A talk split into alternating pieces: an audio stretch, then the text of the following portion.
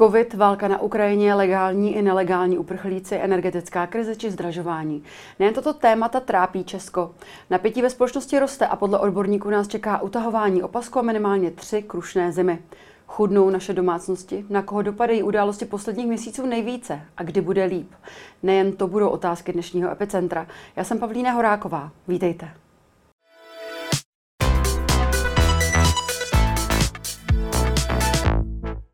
Ve studiu dnes vítám sociologa a ředitele Střediska empirických výzkumů STEM Martina Buchtíka. Dobrý den. Dobrý den. Pane Buchtíku, máme za sebou dlouhé a frustrující období covidu, na které navázala Putinova válka na Ukrajině a s ní tedy spojená migrace, ale také energetická krize. Jak se česká společnost za tu poslední roky, jak se změnila? Společnost především znejistila, ale taky ukázala velkou schopnost solidarity, aspoň v těch prvních týdnech nebo měsících. Viděli jsme to jak v covidové krizi, tak teď na začátku války eh, na Ukrajině, na začátku té ruské agrese. Viděli jsme také to, že společnost se rychle unaví a rychle si zvykne na nějaký nový standard, nový normál ale co v ní roste, je nějaká nejistota, protože ten svět sám o sobě je pro řadu lidí zcela nejistý a nepřed, nepředstavitelné je, co se bude dít. A teď ta situace, která se může měnit každým okamžikem, tomu samozřejmě nahrává a v nejistotě potom roste pravděpodobnost, že si budete hledat natolik zjednodušující řešení toho, co se děje, že se úplně minute, minete s tím, co je skutečnost. Mě by právě zajímalo, s nejistotou je spojená určitá, eh, je to, je to náročné pro psychiku. A když se podíváme na ty tragické zprávy, které přicházejí o útocích na civilní eh, cíle na Ukrajině v těch posledních dnech, kdy přeci jenom, pojďme si přiznat, že v posledních týdnech eh, jsme na Ukrajinu možná až tak aktuálně nemysleli, Češi řešili svoje akutní problémy, které se dějí teď tady na našem území. Opět se nám připomnělo po tomto víkendu, že Ukrajina je velmi stále aktivní téma a velmi problematické politické téma. Putin se chová jako neřízená střela. Co přesně to dělá s naší psychikou? Jak to působí na naší psychiku? A máte nějaká data o tom třeba, jakým způsobem eh, nebo jak často se vyskytuje úzkost u dospělých nebo i mladých v hmm. České republice? Víte, když se stane takováhle nečekaná událost a je trochu jedno vlastně v důsledku, jestli je to událost v našem osobním životě, anebo celospolečenská událost, tak my nějakou dobu jsme v takovém excitovaném stavu. Často se snažíme i nějakou aktivitou, vehementní aktivitou zakrýt to, že uh, máme v hlavě prázdno, bojíme se nic nedělat, protože se bojíme, že nás to doběhne. To je někdy právě užitečné i pro zvednutí nějaké vlny solidarity v těch celospolečenských procesech, nebo proto zachovat si v první chvíli, třeba když vám bohužel zemře někdo blízký, jako nějakou příčetnost. Jo? Vlastně řešíte takové ty praktické věci, aniž by, abyste nemusela reflektovat to, že už toho člověka nikdy neuvidíte. A vlastně ty procesy jsou velmi podobné a s tím potom souvisí to, že tu emoci nemůžeme živit nekonečně, protože je to strašně vyčerpávající. Mm-hmm. A proto ta aktivita poleví a zvykneme si na něco, co je vlastně standardní. Vidíme to v historii mnohokrát, že lidé se i třeba a to my nejsme v té válce, nejsme ve válečné zóně rozhodně a doufám, že v ní nebudeme nikdy, eh, že ti lidé se dokážou přizpůsobit eh, různým životním podmínkám, velmi eh, velkým změnám a v tomhle opravdu jde i o, o tu českou společnost, že my rychle zapomeneme na to, co se vlastně děje a pak je snaží relativizovat tu událost. Byť tady teda česká veřejnost má poměrně jasno v tom, že agresor je Putin, potažmo teda Ruská federace a že to nejde vykládat moc jinak. Hmm. Takže v tomhle tom je to celkem čitelné. Většina společnosti věří a ví, že agresorem je Putin, ale uh, určitě evidujeme i nějaké proruské právě hmm. tendence. Máte informace o tom, jestli narůstají, jak, jak to třeba procentuálně vypadá ve společnosti? V té společnosti je to dlouhodobá věc. My vlastně víme, že nechceme patřit na východ. Těch proruských lidí jsou třeba 4% populace. Mm-hmm. Zvlášť po vrbětické kauze, nevím, jestli si posluchači vybavují, prostě to, že se ukázalo, že útok na muniční sklady, zatím stojí právě ruská rozvědka, tak e, to už vlastně ta válka už nebyla pro tu českou veřejnost takovým překvapením. Nebyl to takový šok jako v jiných státech, protože my už jsme tu diskuzi prodělali rok předtím a Rusko pro nás začalo aspoň částečně být opravdu ohrožením, protože my jsme Rusko neměli příliš rádi, jako z toho geopolitického hlediska. Teď nemluvím o ruské kuchyni, o ruské kultuře nebo o ruském divadle, ale mluvím o tom jako vztahu uh, de- ruského pojetí demokracie, které už teda se dneska úplně rozpadlo, a toho našeho pojetí demokracie, tak v tomhle eh, my nikdy, jsme nikdy nechtěli být takový, jsou to 4% lidí, ale pak je tady třeba v té válce teďkom je zhruba 9, dalších 9% lidí, kteří vlastně věří tomu prokremelskému vyprávění o tom, že ta válka byla, protože Ukrajina příliš provokovalo, že na to provokovalo a že Rusko se teda vlastně brání, což je vlastně zajímavé, že se brání tím, že okupuje eh, části eh, území jiného svrchovaného státu. Mm. My se k, k tomu, že je to jistě živeno i dezinformační scénou, ještě dnes dostaneme, ale mě by, ještě bych se vrátila k takové všeobecné náladě v Čechu. Vy jste řekl nejistota. Je tam nějaká ještě jiná uh, nálada, kterou vnímáte, nebo respektive vy na základě dat máte podloženou? Napadá mě automaticky pocity strachu. Už jsem tady zmiňovala nějaké úzkosti nebo prostě obavy z budoucnosti. Co tam převládá?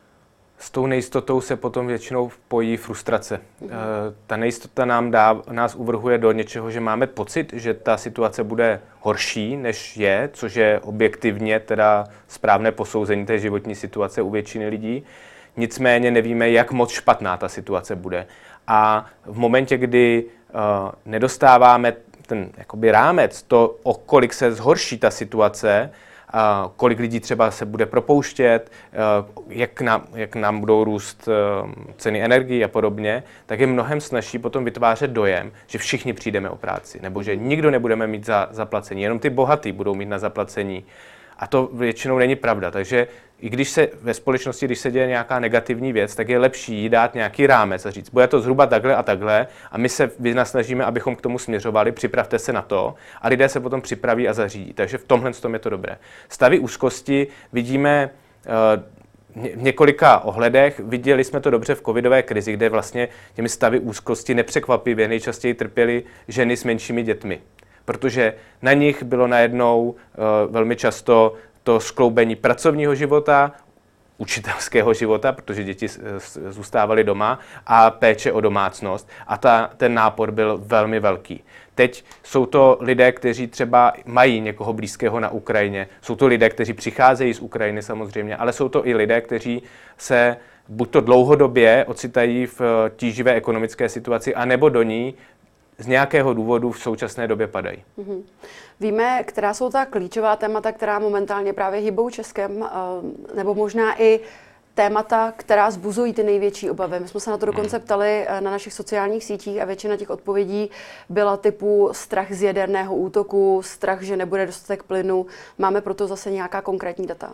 V tuhle chvíli to největší téma je zdražování obecně, které se jakoby objevuje v tom vyprávění zase na veřejnosti hodně eh, v kontextu cen energií, ale my vidíme v datech, že spíš jde o obecné zdražování, že ty ceny energií jsou takový emotivní strašák, pro spoustu lidí zatím nejsou relevantní nějak extrémně, protože řada lidí, většina domácností pořád má fixované ceny energií, byť ty ceny energií prostě postupně, ty fixace končí a ceny stoupají, takže lidé to jako vidí, ale důležité je to zdražování. Eh, pokud se podíváme na ohrožení z války, tak tam jsou takové ty velké sázky, to znamená jaderná válka. To je nějaký typ ohrožení, který si ale ani snad nepřipouštíme, protože se snažíme zachovat svoji nějakou racionalitu a aspoň částečně zdravou mysl. Takže to, tohle ohrožení vytěsňujeme, mm-hmm. že se nás v tuhle chvíli netýká, aspoň z většiny. Také pominulo takové to velké ohrožení, které tady bylo, řekněme, od konce února do dubna, z toho, že se ta válka může přelít nebo rozšířit. Teď se zdá, aspoň pro veřejnost, že ten konflikt je vlastně uzavřený v nějaké lokalitě a že pravděpodobně nebude se zvětšovat. Eh, zvládli jsme do značné míry eh, ten příchod válečných uprchlíků, lidé, lidi, kteří utíkali před válkou, tak někteří, zejména jako političtí představitelé, kreslili katastrofické scénáře, ty se nenaplňují ani nenaplňují nedochází k nějakým velikým excesům. Ostatně, když se bavíte s lidmi třeba od bezpečnostních složek, tak oni vlastně říkají, že ten největší riziko je třeba právě v tom, že naopak Češi volají uh, lidem, kteří tady jsou z Ukrajiny a vlastně se je snaží různě podvádět uh, tím, že mají posílat na jejich účet peníze a tak podobně, jako nějaký skem. Mm-hmm. To znamená, podívejte se, my jsme tady z nějakého, jako že se tvářím, že jsem z úřadu a pošlete mi část třeba peněz, které dostáváte od českého státu a tak podobně. Že to je vlastně systémově to největší riziko, které tady je v tuhle mm-hmm. chvíli. takže to není nic eh, zcela zásadního pro tu českou veřejnost. Hmm. Jaký je vůbec vztah Čechů k uprchlíkům? Protože hmm. mluvili jsme tady o té první vlně, která byla opravdu jednoznačná solidarita, ale já tady už častěji, častěji slýchám jakousi kritiku uh, Ukrajinců žijících na českém území a k tomu teď vlastně řešíme i kontroly na na hranicích, eh, kde, které se týkají tedy zejména migrantů ze Sýrie, tak jak, jak si v tomto ohledu vedeme, možná i se srovnáním s jinými evropskými národy, jsme xenofobní národ? Uh, no, tak xenofobní národ to slovo má strašně jako negativní hmm. kontext, ale vlastně jsme z principu věci, protože jsme jednonárodnostní stát s romskou menšinou a s dalšími menšinami, ale v podstatě z hlediska celosvětového srovnání jsme velmi jako homogenní. A za druhé nemáme žádnou historickou zkušenost s nějakými třeba koloniemi nebo s něčím, s čím bychom se měli vypořádávat. Když jedete do Francie, tak lidé ve Francii jsou překvapeni, že běžný Čech nezná třeba státy v Africe, protože proč bych měl znát státy v Africe, když to pro ně to je nějaké vyrovnávání se nebo nějaká relevantní informace o i jejich koloniální jako ambicích toho, toho státu. Mm-hmm. To samé platí ale pro stejně velkou Belgii například. Um, čili my, my v tomhle tom jsme uh, velmi specifický stát. A uh, z druhé strany ale musíme říct, že ukrajinští váleční uprchlíci jsou úplně samostatné téma. Je, jsou, je to téma, my často totiž říkáme, že všechny ty věci, které mám, si musím nějakým způsobem zasloužit a pomoc si musím zasloužit. A jeden z těch způsobů, jak si zasloužím pomoc, je, že když se ocitnu nějak nezaslouženě v nějaké nelehké situaci. Mám nějaký těžký úraz, ehm, často jsou to nelehké situace matek samoživitelek a v tomhle tom kontextu bylo jako zjevný, že Putin je agresor, lidé utíkají před válkou, jasně můžeme se bavit o nějakých individuálních excesech, proč někteří lidé přijeli, ale masově to bylo takto. Přicházejí z většiny ženy s dětmi nebo rodiny, uh, mladé rodiny a v tuhle chvíli nebylo moc jako diskuze o tom, jak to, jak se to, jak to udělat. Navíc ta situace probíhala, tady nebyl čas na nějakou půlroční celospolečenskou diskuzi a rozmýšlet mm. si ano, ne, nebo co. Prostě jsme museli jednat a jednali jsme. Teď ta, eh, a do toho bohužel přišel ten příběh o tom, že, že Češi, hm, Češi nebo česká vláda víc myslí na Ukrajince než na Čechy. A to je zase hra, kterou eh, by jako ta opozice velmi pravděpodobně hrála, zejména SPD v různých variantách, ať by tady bylo kolik chce lidí. Čili to není zase tak jako zásadní a podstatné. Jasně je to příběh, který si velmi vyprávíme, ale když se podíváte do těch ukrajinských rodin, které jsou rozdělené často, tak ty peníze, které dostávají od českého státu, opravdu nejsou na to, aby tady nějak důstojně žili. Mm-hmm. Ale jakým způsobem vůbec imigrace ovlivňuje to naše tady chování a ty naš, to naše myšlení v České republice? Posouváme se v tom ohledu? Protože uh, Ono je něco jiného, když žijete v, například v Praze, ale když vyjedete do těch menších hmm. měst, tak ty strachy jsou opravdu jakoby legitimní. Jo. Ty strachy z toho, uh, často slýchám, strach z toho, že co když uh, přijdeme o naši jedinečnost té naše hmm. kultury, co když nás převálcuje nějaká jiná kultura, rasa, náboženství. To jsou legitimní strachy, ale co s tím, jak s tím pracovat tak a jak se posouváme tady? No s tím je opravdu potřeba pracovat a je třeba říct, že to není jednoduché. Vidíme příklady ve Francii nebo ve Švédsku, kde ani po dvou, třech generacích těch, u těch lidí, kteří přišli třeba v 60. 70. letech, tak vlastně nedoschází nějaké integraci, nějakému zapojení do té uh, společnosti. Někde ano, někde ne, ale vidíme francouzská předměstí, Paříže třeba, eh, to jsou velmi problematické lokality, takže je to nesmírně složité a ty obavy jsou rozhodně na místě. Nicméně třeba říct, že tady se uh, nechystá nějaké jako že by sem přicházely miliony lidí. Jo? A myslím si, že každá společnost je schopná přijmout lidi, kteří prchají před válkou. Eh, pokud v té obci žije 100 lidí, tak jednu tříčlenou, čtyřčlenou rodinu asi ty uh, sousedé zvládnou a myslím si, že ji naopak dokáží podpořit a vidíme naopak přestože se často říká, že to je nějaký jako velký problém, tak vidíme mnoho a mnoho příkladů velké solidarity, která nevyprchala a která tady trvá. Takže jasně, všichni jsme jenom lidi, my kdybychom prchali před válkou, tak každý máme jako své problémy, své nálady a není zase možné si představovat, že ty lidé, kteří jsou v obrovském osobním stresu, hmm. budou na vás pořád milí a pořád se na vás budou osmívat a za všechno vám děkovat a budou super pokorní. to bychom nezvládli ani my a to jsme skvělí lidé. Že? Ale přece jenom ten střed těch kultur, ať například ukrajinská kultura je nám velmi podobná, tak, tak existuje. A ta tolerance k tomu to nějakým způsobem respektovat a tolerovat asi s časem, bych si řekla, klesá, tak mě by zajímalo, Prokazují data, že například narůstá nějaká uh, menší tolerance s ukrajinskými válečnými úprchlíky v českém prostředí, nebo dokonce, že roste nenávist vůči nim? V českém prostředí se ta situace vyvinula tak, že během prvních tří, čtyř měsíců války vlastně postupně klesala podpora toho přijímání uprchlíků, mm. ale nebylo to nějak masové. Bylo to každý týden třeba 1% populace po dobu deseti týdnů. Takže jestli eh, na začátku podporovalo přijímání eh, ukrajinských válečných uprchlíků 65% populace, tak na konci jara to bylo někde pořád přes 50, jednoznačně. Ta situace se velmi stabilizovala, teď to podpora je stále nadpoloviční a navíc mírně klesá jako ten pocit, že by to mohl být nějaký velký problém pro tu Českou republiku. Ale opravdu ta čísla už jsou usazená, jde spíš o ty další kontexty, jestli byla třeba nějaká demonstrace, mm. nebo jestli se tomu člověku zvýšily zálohy, nebo jestli se setkal s nějakým třeba nepříjemným chováním, nebo právě tím kulturním nepochopením uh, v různých uh, kontextech. Uh, my třeba víme, že děti z různých kultur, ve kterých nejsou lidé, jako moc neděkují nebo příliš nezdraví, mm. tak vlastně jsou pokládány za neslušné, ale z jejich pohledu je to něco, čem jsou vychovány a tak to je, jako je prostě v té kultuře. Mm. V tom veřejném prostoru je velmi aktuální debata o energiích. Um, jak jsme na tom vlastně s vlivem té energetické krize na naši společnost a víme, kolik domácností se reálně potýká s existenčními problémy nebo bude? No, tak to je hodně složitá uh, otázka. S cenami energií se potýká reálně 80% společnosti, ale ten dopad je na, ty, na, na těch 80% velmi různorodý. Jsou lidé, kteří byli v problémech už dávno před, eh, řekněme, i covidovou krizí, to je zhruba 10% společnosti, kteří mají dlouhodobě problémy. Jsou v exekucích, uh, mají nízké příjmy, často jde i třeba o eh, žen, starší ženy v důchodovém věku, vdovy, které bydlí v obci, teda bydlí v bytě sami, to znamená, vytápí relativně velkou plochu Eh, toho bytu, mají nízký eh, důchod. Nízký důchod mají proto, že pracovali třeba v pomáhající profesi, že měli děti a tím pádem eh, ten, ten, ten jejich plat tehdy byl jako i nižší oproti třeba ženám, které děti neměly. To jsou jako prokázaná fakta. Takže ta skupina je velmi různorodá. Pak je tady dalších třeba 10% lidí, kteří okamžitě na začátku té krize spadli do různých problémů ekonomických, protože neměli žádné rezervy.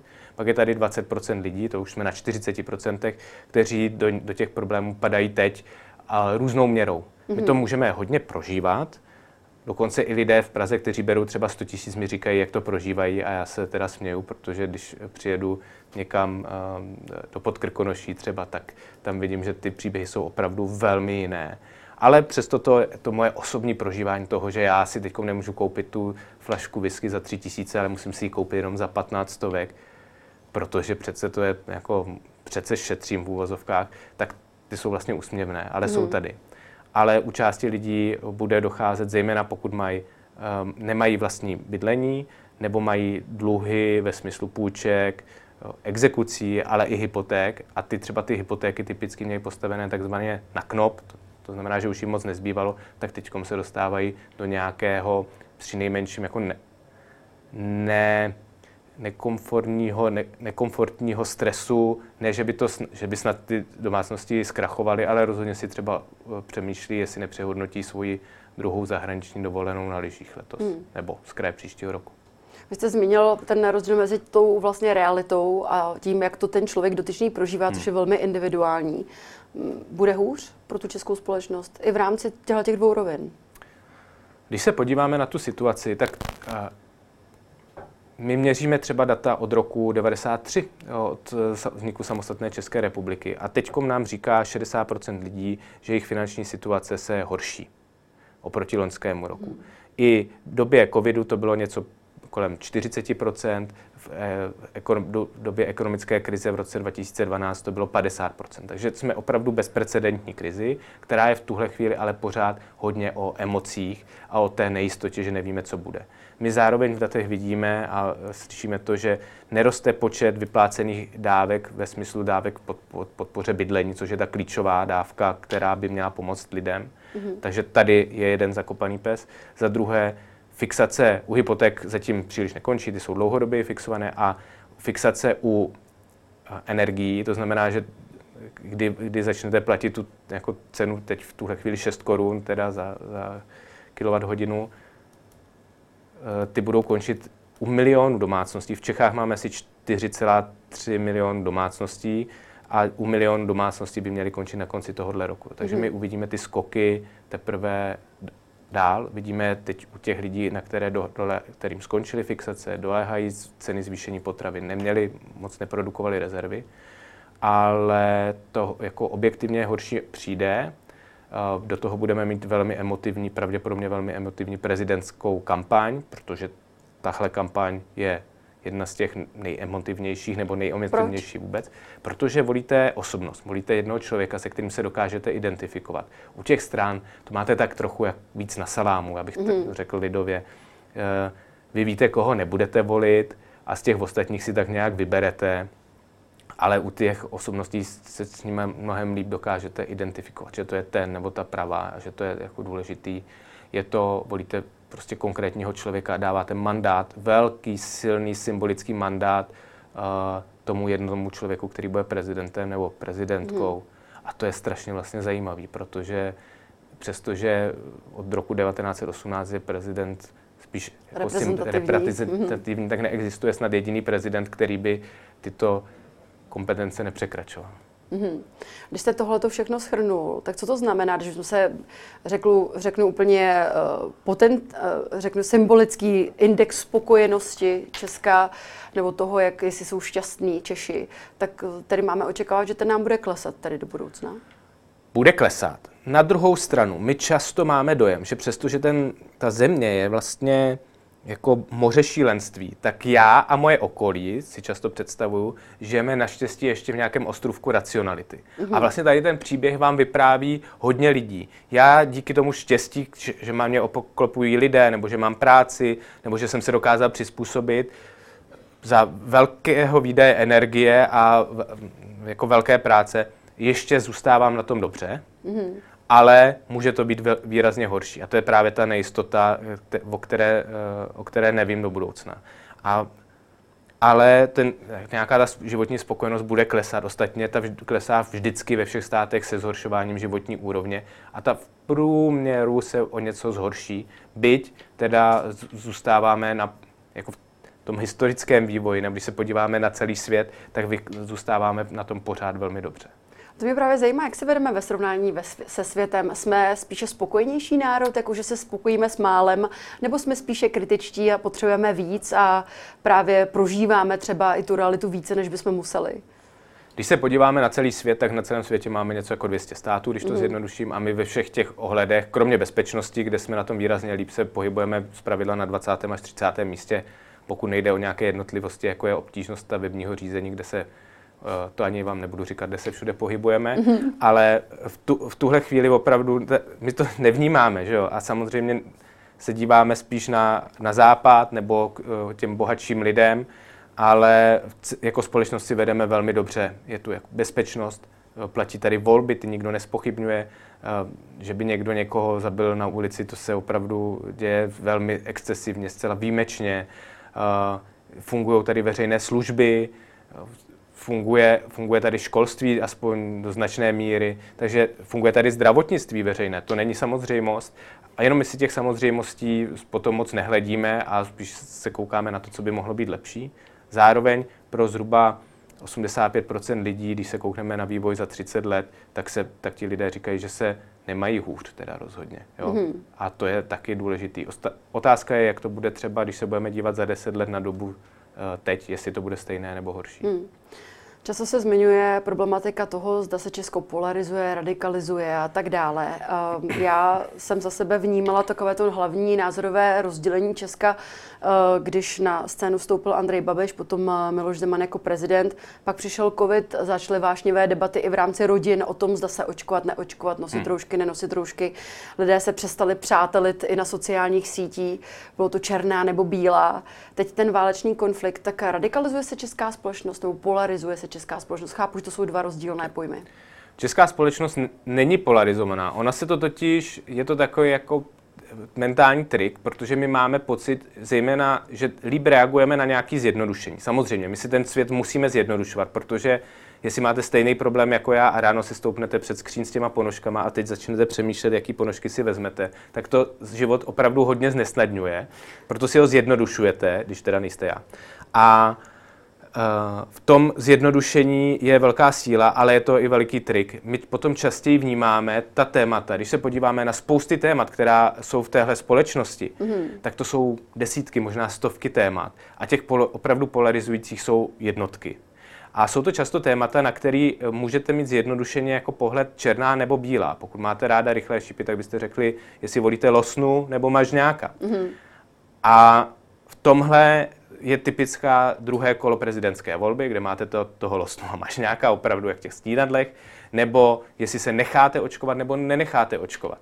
A to jsou vlastně nějaká jako témata, která ta společnost potom žije, která se stávají i tématem uh, voleb a podobně, ale ve spoustě věcí jsme spíš roztříštěný na různé střípky, na takové fragmenty a běžný člověk není nějaká knih, knižní ukázka sociálního demokrata, nebo protofašisty, nebo komunisty, nebo liberála.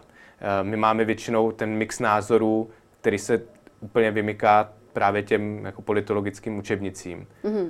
Kde to tak není, je ta vrcholná politika, kde naopak na to, abyste byla srozumitelná, tak musíte se tvářit jak eh, nějaká sladká tyčinka. Jo? Eh, musíte být schopná sebe prodat ve 30 sekundách nebo v 7 sekundách jako reklamu na tu sladkou tyčinku nebo na prací prášek. Tenhle prací prášek je dobrý proto a proto. A stejně ten politik musí mít nějakou jako jasnou image, že chodí nějak oblékaný nebo něco říká a něco opakuje, takže i, i proto eh, ta společnost teďkom, zejména v době sociálních sítí, kdy však musíte opravdu rychle reagovat, radši než ty rozvláčné typy lidí, kteří hodně přemýšlí, intelektuály, havlovského typu nebo pidhartovského typu by asi měli dneska velký problém uspět v, té, té, v tom volebním zápolení. Hmm. Ale když se podíváme na náměstí v posledních týdnech, tak eh, se nám tam množí demonstrace, protivládní demonstrace, které jsou ale často uh, mají určitou proruskou narrativu, uh, jsou spojovány často i s dezinformačními scénami a tak dále. Tak jak je, jaký je reálný vliv těchto demonstrací? Co si, co si od toho ti lidé, kteří na ty demonstrace třeba jdou, co si o to vlastně slibují?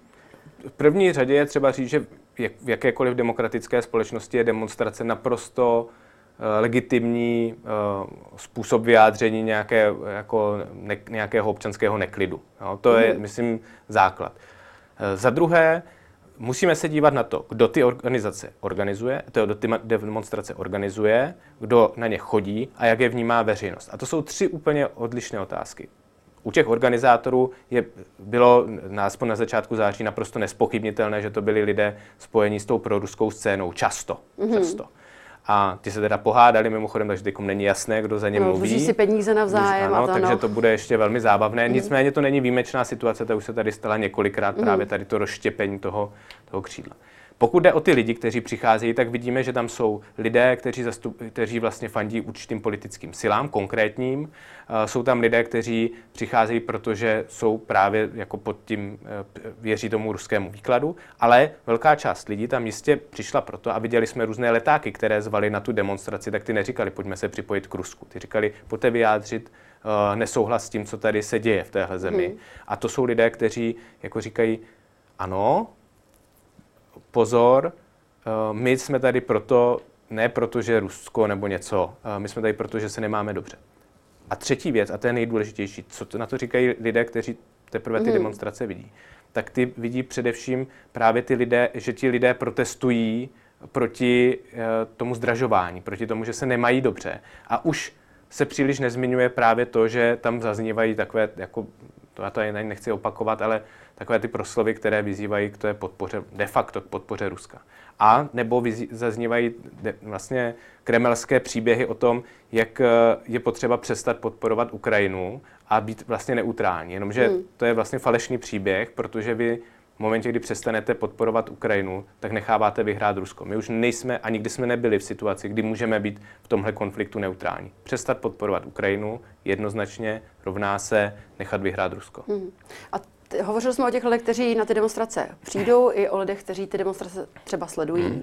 A co ti lidé, kteří tam vystupují? Například poslanec Jaroslav Foldina z SPD, nebo na středeční demonstraci tam vystoupila šéfka komunistů Kateřina Konečná, eh, šéfka Trikolory eh, Zuzana Majerová Zahradníková. Co to přinese reálně jim a přinese jim to vůbec něco? No to je vlastně zajímavé, proč tam vystupují. Vidíme, že třeba SPD se od těch třeba velkých pražských demonstrací tak nenápadně distancuje, on tam neposílá moc své řečníky, organizovala svoji vlastní demonstraci v Ostravě, tuším. Mm-hmm. A tam, tam se teď bude velmi zajímavé sledovat tohle křídlo, jestli oni vlastně tam je spojeno několik politických sil, které mají společného jenom ten, jako ten protestní tón a velmi pravděpodobně nebudou schopni vytvořit nějakou unii, nějaké spojenectví. Ostatně paní Zahradníková a paní Konečná k sobě mají ideologicky v mnoha ohledech teda nesmírně daleko mm. a spojuje spíš to naštvání. To si musíme říct, že tam ten reálný průměr je velmi malý.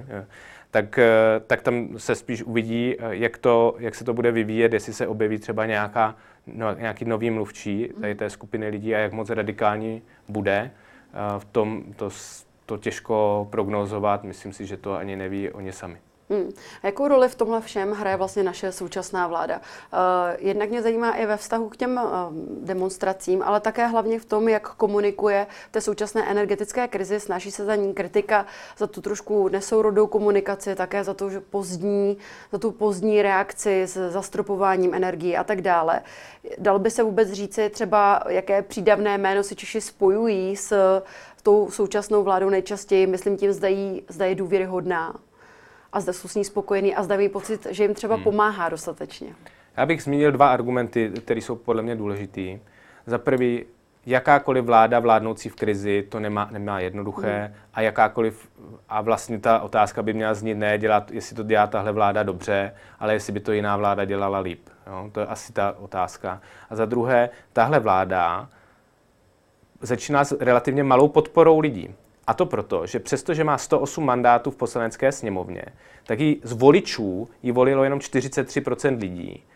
A tu většinu získala vlastně spíš shodou nějakých uh, okolností to, v tom, že spoustu hlasů uh, dali voliči, voliči stranám, které uh, se nepřekročili ten 5% práh. Mm. Čili má jenom 43% lidí, kteří přišli k volebním urnám. A, protože přišlo k volebním urnám zhruba dva ze tří lidí dospělých, tak v celkovém procentu je to 27% dospělých lidí v České republice volilo tuhle vládu. Mm-hmm. Takže tahle vláda vlastně začínala s relativně nízkou podporou od samého začátku. A v tom to má nej, jako velmi složité. Navíc je to vláda úplně jiného typu, než byla vláda Andreje Babiše. Tam byly dvě strany, jedna byla jasně dominantní a ještě tam byl Andrej Babiš jako, jako velmi jasný jako vůdce. A tahle strana má pět nějakých eh, jako částí, které se mezi sebou musí dohodnout a ta dohoda je mnohem složitější a mnohem svízelnější, protože to nedrží jedna, jedna osoba pod kontrolou, která ale zároveň má tu výhodu, že když se domluví, tak je schopná něco dělat. Není potřeba, Andrej Babiš je třeba známý tím, že je mikromanažer, že on si o tom vlastně i zakládá, že opravdu chtěl často vědět v té covidové době velké jednotlivosti, jak kolik, v jaké konkrétní poliklinice je kolik eh, vakcín nebo kolik je tam lékařů a tak podobně. Takže v tomhle ta vláda je prostě jiná. Uh, asi ji nelze označit jedním přívlastkem, protože lidé, kteří za ní stojí, jsou, jsou rádi, že, že má jasnou pozici, mm-hmm. tu geopolitickou, ale jsou to lidé často bohatší, kteří vlastně trochu ne, jak to říct, nekladou důraz na to, že když se vám trochu sníží plat, že to je nějaký reálný problém. Mm. Oni, my si, když jste bohatá, to znamená ale třeba mít plat 60 tisíc, ne, ne stovky tisíc, tak, eh, tak si vlastně... Ale to, i to je nadprůměr, že průměrného platu, jako 60 tisíc. A, a ta vláda je kritizovaná za to, že je elitářská. Je, je no to elitářská? ona by byla vždycky, tak je to středo, středopravá, konzervativní v zásadě vláda, tak co jiného o ní chcete říkat? On, ono by se to říkalo za jakýchkoliv okolností. Kdybych mm. byl politický strateg jedné z těch stran, tak uh, se na to buď to připravuju, anebo, nebo proti tomu bojuju. No, mm. Ale a tady ta situace tomu samozřejmě nahrává, dělá to ten příběh zase srozumitelnější. Co jiného mm. chcete o takovéhle vládě říkat? O, nebo o levicových vládách můžete říkat, že prostě jako rozhazují peníze. Že jo? Zase to mm. jsou takové stereotypy, na které dobře naskakujeme. Ta situace je vždycky komplikovanější. Tady, navíc tahle vláda trochu zbytečně lpí na nějakých svých ideologických dogmatech, aby je potom stejně musela porušit, mm. což je vlastně ta, um, věc, ve které ta vláda moc nevyniká. Ona hmm. má podle mého názoru víc cílit třeba tu sociální pomoc, protože lidem opravdu s vysokým příjmem, když jim dáte pět tisíc na dítě, tak je to jako příjemné kapesné, ale uh, určitě to není nic relevantního a vlastně to uh, ne, nepotřebují. Potřebujete víc peněz dát těm lidem, kteří v těch problémech jsou nebo se do nich dostávají. Mají tedy Češi pocit, že jim vláda pomáhá dostatečně? Nemají. Mm-hmm. Když se, uh, protože se blížíme se k závěru, mám poslední otázku pro vás. Bude to trošičku možná věštění z křišťálové koule, na druhou stranu vy sledujete ta data v dlouhodobě, takže možná můžete odhadnout určitou tendenci. Když byste si měl odhadnout, jak ta společnost tady bude vypadat česká za třeba 50 let, bude polarizovaná, bude diverzifikovaná, rodina už nebude mít svoji roli, nebude tady klasická matka, otec, to, jak jsme na to zvyklí, um, budeme více otevření nebo naopak více rozdělení? Mně se líbí, že jste jako mě nechala věštit z křišťálové koule, když jste to uvedla, tak já jsem si myslel, že budete se, se ptát na co, co bude za tři roky a vy rovnou jdete za mnou. 50 let. Bude za 50 Můžete let. klidně jako... Ta společnost bude mnohem víc uh, technologizovaná, mm-hmm. to mhm. znamená, že je práce, typická práce bude mnohem víc automatizovaná. Uh, nebudeme pravděpodobně potřebovat, uh, budeme umět vlastně všechny jazyky, protože ty se budou, ty překladače budou vlastně v podstatě dokonalé. Otázka je, jak na tom budeme třeba s přírodními zdroji nebo s klimatickými podmínkami. To nevypadá moc nadějně, ale ta společnost tady eh, pravděpodobně bude. Bude procházet takovými různými výkyvy. Bude velmi stará ta společnost, protože lidé se budou dožívat více let. Bude taky rozhodovat víc než dneska, jestli jste nebo nejste bohatá a podle toho bude ve stáří vypadat pravděpodobně kvalita vašeho života, protože mm. teď jsme v nějaké výjimečné periodě dějin, kdy jako chudí i bohatí se dožívají relativně stejně, ale to se pravděpodobně bude i rozebírat dál. A budeme žít uh, ve, ve společnosti, která bude mnohem víc virtuální a z toho plyne, že bude i víc globální, že prostě ty hranice těch států se budou čím dál tím víc stírat. Vidíme to i na tom, že vlastně nedokážeme uchopit třeba pravidla v chování na sociálních sítích, co je trestné a co není trestné, protože každý stát to má nadstavené jinak. Čili i v tomhle ten svět bude muset buď to víc spolupracovat, anebo se uzavře do takových jednotlivých bublin, které budou velmi uh, specificky uzavřené sami do sebe. Mm-hmm. Tolik sociolog a Martin Buchtík, já vám děkuji, že jste si na nás dnes udělal čas a někdy příště na viděnou. Děkuji za pozvání, nashledanou. A to už je z dnešního Epicentra vše. Já jenom připomenu, že záznam tohoto dílu společně s těmi ostatními naleznete jako vždy na blesk.cz. Já se s vámi pro dnešek loučím a těšíme se opět zítra. Na viděnou.